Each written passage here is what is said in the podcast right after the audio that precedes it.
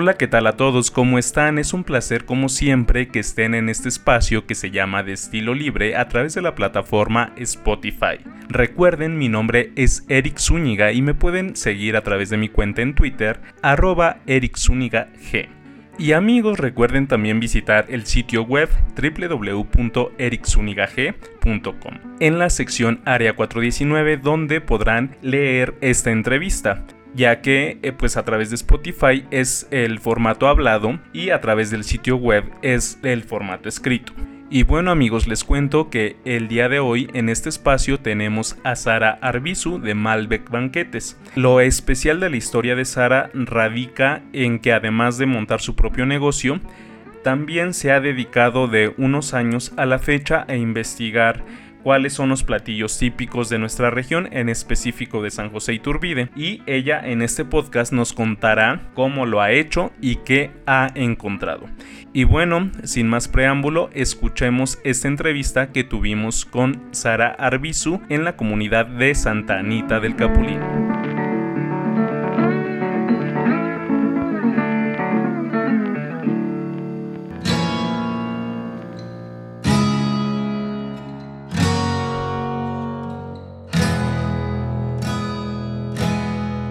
Hola, ¿qué tal amigos? Nos encontramos con Sara Arvizu Rico de Malbec Banquetes.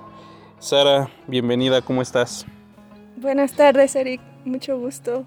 Sara, platícanos sobre este interés que tú tienes acerca de, de la gastronomía que hay en San José Iturbide. ¿Cómo surgió esta curiosidad de investigar qué era lo que se comía, qué es lo que comían nuestros antepasados? Ay, pues mira, este va a sonar como un poco chistoso, pero... Pero al ser yo originaria de aquí de San José Iturbide, pues no, no identificaba cuál era la comida tradicional. Entonces um, empecé a preguntarle a mi mamá, a mis familiares, qué qué comían antes. Y, y pues así fue donde me empezaron a platicar de, de muchos platillos que, que pues ya poco se encontraban o poco los... los llegaban a preparar en sus casas.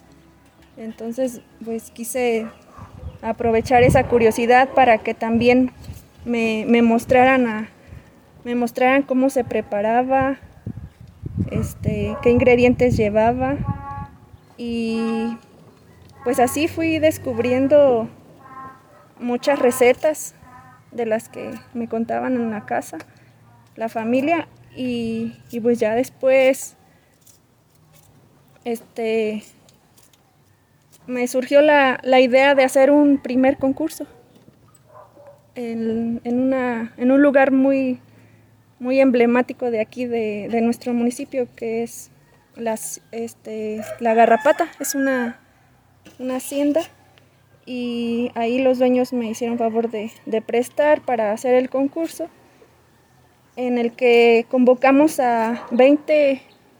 veinte participantes, todas ellas originarias de aquí del municipio, de diferentes comunidades, de Pozo Blanco, de Santa Anita, Carvajal. Eh, una de ellas ya hasta vive en Cieneguilla, y llevaron alrededor de cuatro o tres recetas cada una en esa ocasión al concurso, y pues ahí me... Me enamoré más de, de toda esa riqueza que estaba yo descubriendo que, que teníamos, y así fue como empecé a investigar, a, a aprender cómo se elaboraban, a conocer un poquito también de las temporadas que encontramos en cada temporada del año. Y pues bueno, ahí yo ya me atrevo a decir que, que tenemos una riqueza gastronómica pues valiosísima y que aún prevalece. Eso es lo importante. Muy bien, Sara. Platícanos qué platillos encontraste en esta búsqueda, platillos que tal vez no, no son, no eran comunes hasta que empezaste a hacer esta investigación. Platícanos algunos de ellos y cuáles son los ingredientes que predominan en estos platillos. Bueno, el primer, el primer platillo que, que aprendimos a, a elaborarlo fue, bueno, no es un guisado ni nada, este, fueron las tantarrias.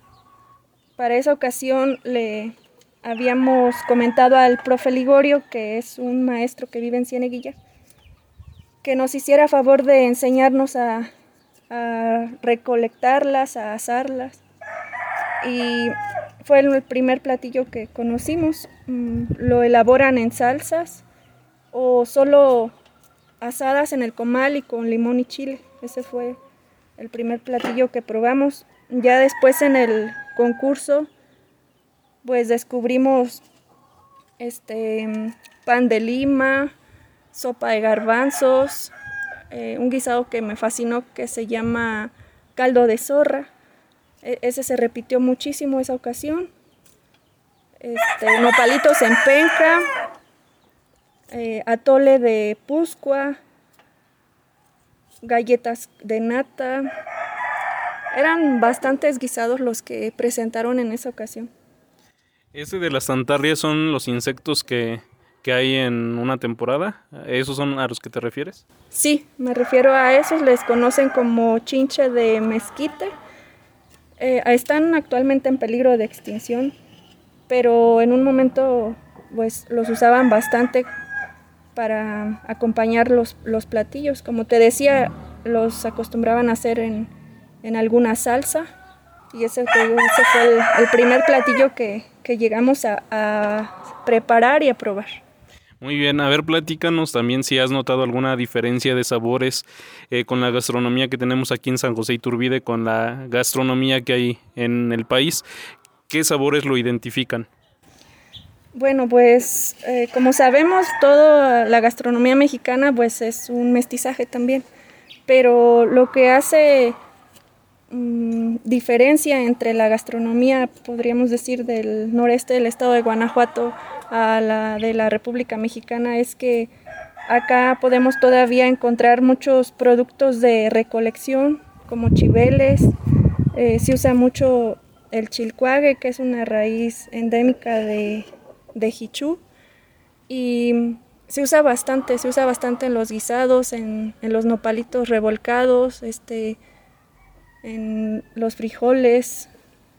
Entonces mmm, creo que esa es lo que hace diferente a nuestra gastronomía. Como te decía, es mucho, muchos productos de recolección. Por ejemplo, ahorita que ya hay muchísima flor de, de palma que le llaman chiveles, eh, también, está, también usan mucho los, la flor de, de maguey, de sábila, la flor de garambullo. Entonces eso, eso la hace diferente. Aparte pues el sazón de, de cada persona que, que le pone empeño, ¿verdad? Pero es, eso es lo que yo he descubierto, que es única esa gastronomía. Y en este trabajo que has realizado de investigar y de preguntar, ¿de qué año data nuestra gastronomía local? El año exactamente no... ¿O una época? No lo podría decir, pero pues tenemos eh, en la gastronomía tradicional mestiza, pues hay una mezcla de las técnicas que usaban los chichimecas, de la cultura otomí y de lo que aportó los españoles cuando estuvo en su auge todo lo que fue la... La, la llegada de los, ajá, de los españoles, y que aquí hubo hacendados y todo eso. Entonces, este, platicando con compañeros de, de Misión de Chichimecas, que pues aún prevalece esta cultura, me mencionan muchísimas cosas que, que contamos aquí nosotros todavía con ella. Una, uno de ellos es el queso de tuna, que ellos pues... está incluido en su gastronomía, pero que también nosotros la tenemos. Eh, y pues eso considero que data desde esas épocas. Muy bien, a ver, eh, también hay algo, algo que me ha llamado la atención desde que escuché hablar de él, que fue el caldo de zorra. En realidad nunca lo he probado. Eh, me gustaría probarlo en algún momento, pero platícanos en qué consiste este caldo de zorra. Sí, ese caldo, pues...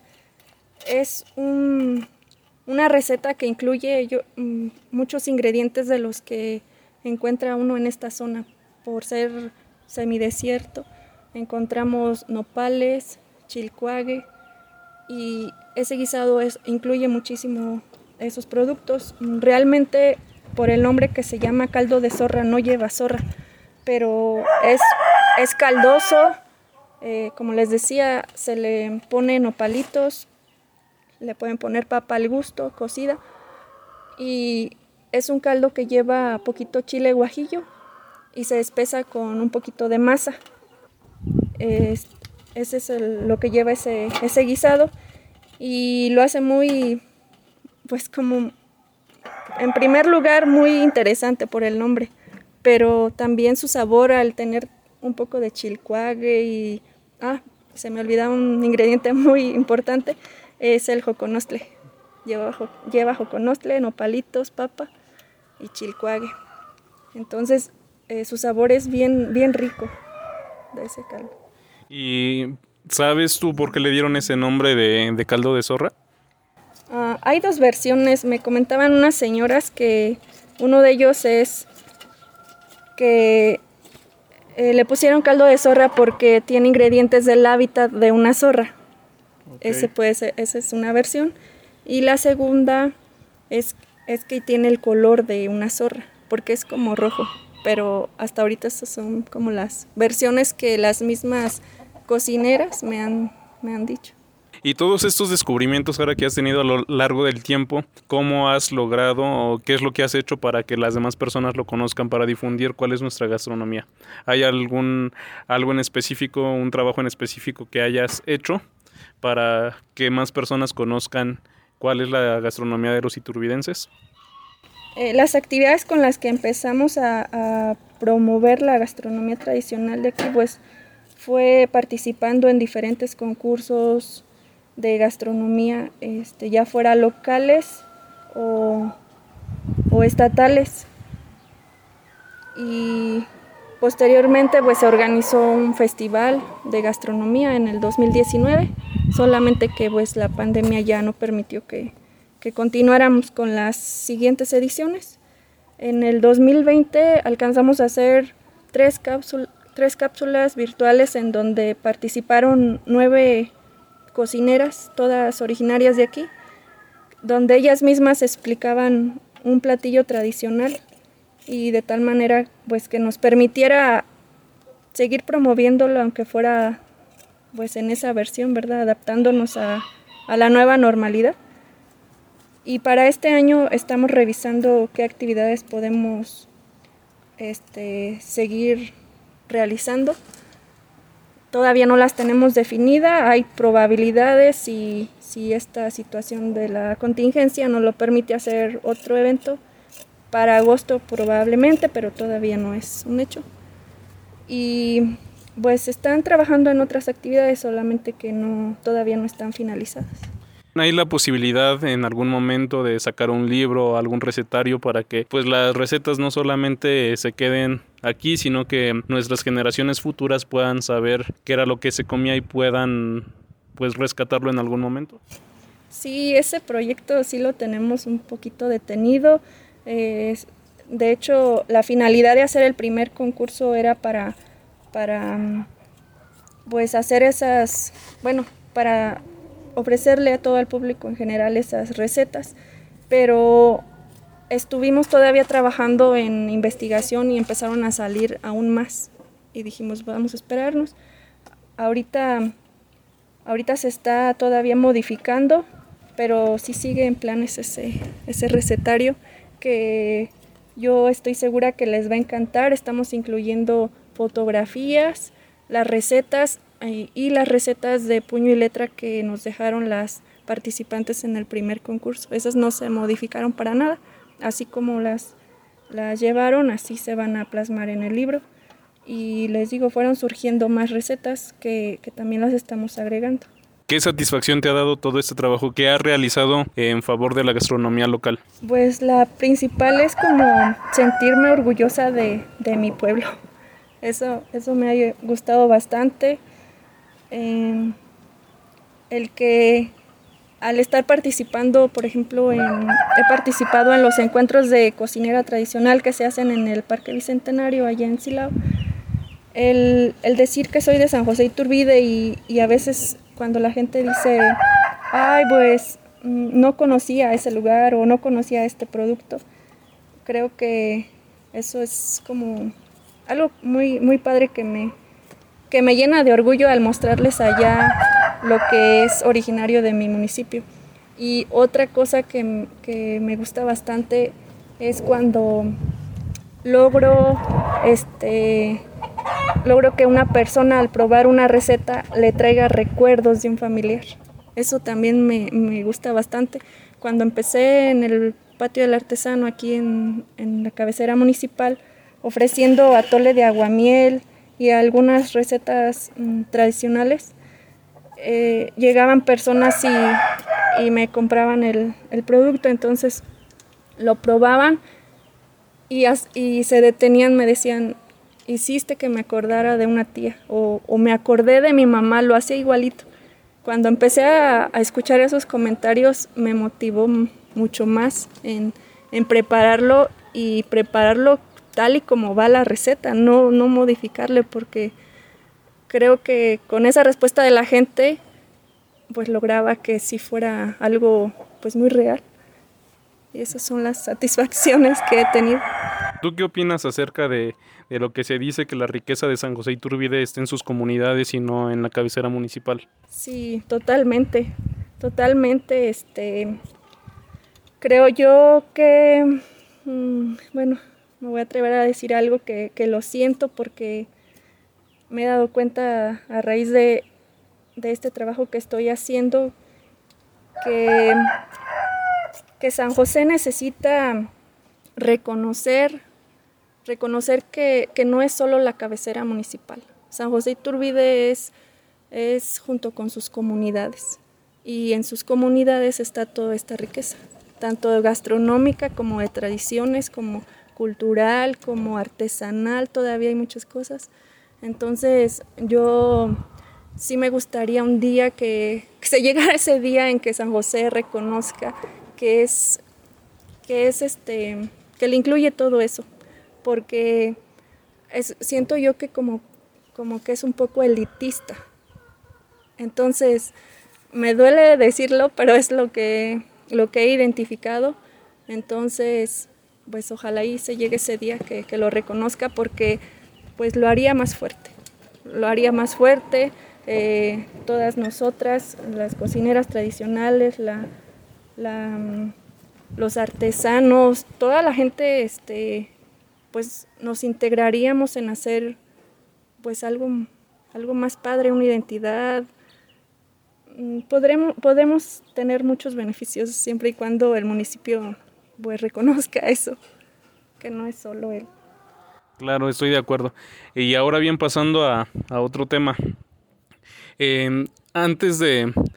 De iniciar todo este trabajo de investigación, ¿tú tuviste algún tipo de formación profesional en el área de, de los alimentos o, o cómo, cómo fue todo esto? Ok, sí, pues mira, estudié gastronomía. Eh, estuve estudiando gastronomía en, en, en Querétaro y, y de ahí descubrí que, que pues sí era buena para, para preparar muchas recetas. Aparte, me quedé como fascinada de, de las clases que tomaba, donde pues descubría muchísimos platillos, recetas que se elaboraban. Y esto de la gastronomía tradicional surgió a la par que mi negocio. Como, como empecé a, a desarrollar el proyecto de, ban- de elaboración de banquetes, pues uh, había veces que todavía no tenía ningún evento, entonces dije, pues mientras voy a elaborar unas galletas de nata u otras cosas y, y me salgo a venderlas, ¿no? Entonces, al andando vendiendo mis productos tradicionales, pues me fue, me fue dando esta curiosidad de, de preguntarme a mí misma, pues, ¿qué se come aquí? ¿Cuál es la gastronomía tradicional? Pero fue a la par, fue a la par del lanzamiento del proyecto de banquetes y a la par que empecé a investigar. A ver, platícanos eh, ahora acerca de tu negocio, porque también es importante que pues, la gente lo conozca. Eh, ¿Qué es lo que ofreces en Malbec Banquetes? Pues en Malbec Banquetes ofrecemos eh, servicio de catering. Este, tenemos menú a tres, cuatro tiempos, tenemos box lunch, eh, coffee break, canap- servicio de canapés, eh, realmente nos estamos especializando en la elaboración de alimentos para todo tipo de evento social o empresarial. Ya tenemos um, cuatro años, cuatro años dedicándonos a eso.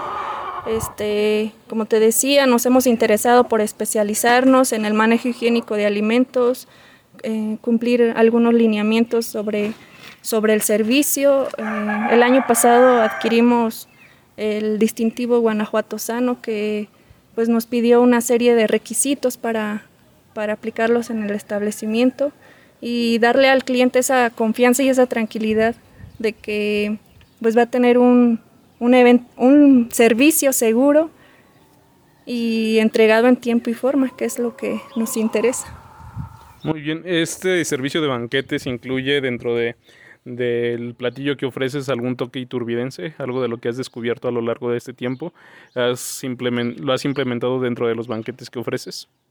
Sí, ese lo estamos incluyendo como un servicio aparte. Este, tenemos servicio de buffet, uh-huh. de buffet de comida tradicional mestiza. Ofrecemos lo que hay de temporada. Ya en una ocasión nos solicitaron este servicio y llevamos quelites, rollitos de bistec rellenos de chile, este, rellenos de queso ranchero en chile guajillo, elotes cocidos con tequesquite y anís silvestre, agua de té de limón. Sí, sí hemos querido incluir esta, este tipo de gastronomía que pues nos caracteriza en nuestros servicios para que la gente pues lo conozca. ¿Cómo ves todo este trabajo en el futuro? Tanto el trabajo que ha hecho Malbec como el trabajo que has hecho en, en cuanto a investigación de la gastronomía local, ¿cómo lo ves en el futuro?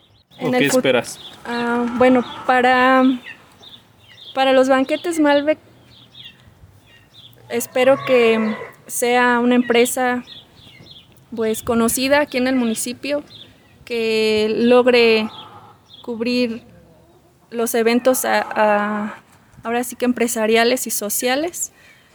Y para lo de la gastronomía tradicional, estamos, estamos trabajando todavía en, en esa estructura porque próximamente les, les, aper, les daremos la noticia de una apertura en donde podrán visitar y conocer esta experiencia gastronómica de lo que es la gastronomía tradicional mestiza. Este, ya también estamos trabajando en eso. Um, Es un proyecto que se está revisando bien para estructurarlo bien y, y ofrecerle al cliente una experiencia única en donde podrán comerse una tortilla recién hecha a mano, en donde podrán conocer una salsa de este, en penca y cuidar que cada platillo se haga pues de la forma tradicional. No, no queremos implementar algún sistema moderno, sino realmente lo que es una cocina tradicional. Eh, eso, eso... El uso de un molcajete, de sí, un metate... De, exactamente, de, todo de eso. Un molino. Bueno, eh, lo que suple ya al, uh-huh. al molcajete, al metate también, es um, un molino, pero, pero bueno, estamos todavía trabajando en eso. A futuro consideramos que eso le va a dar, pues... Um, promover una identidad que ya tiene, porque eso es lo que, lo que buscamos. Muy bien, ¿alguna forma de contacto de Banquetes Malbec, Sara? Eh, sí, nos pueden contactar a la página de Facebook como Malbec Banquetes o vía WhatsApp o por teléfono, al teléfono cuatro diecinueve, dos setenta, cincuenta cincuenta y siete. Y con mucho gusto les podemos cotizar o dar información de algún servicio en especial que busquen. Muchas gracias, Sara.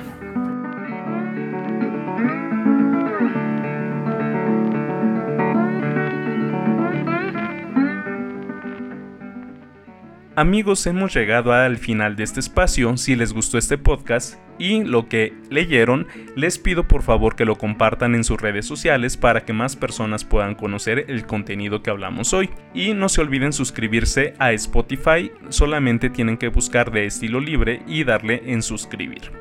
Nos escuchamos en la siguiente ocasión. Recuerden, mi nombre es Eric Zúñiga y me pueden seguir en mi Twitter, arroba erikzunigag.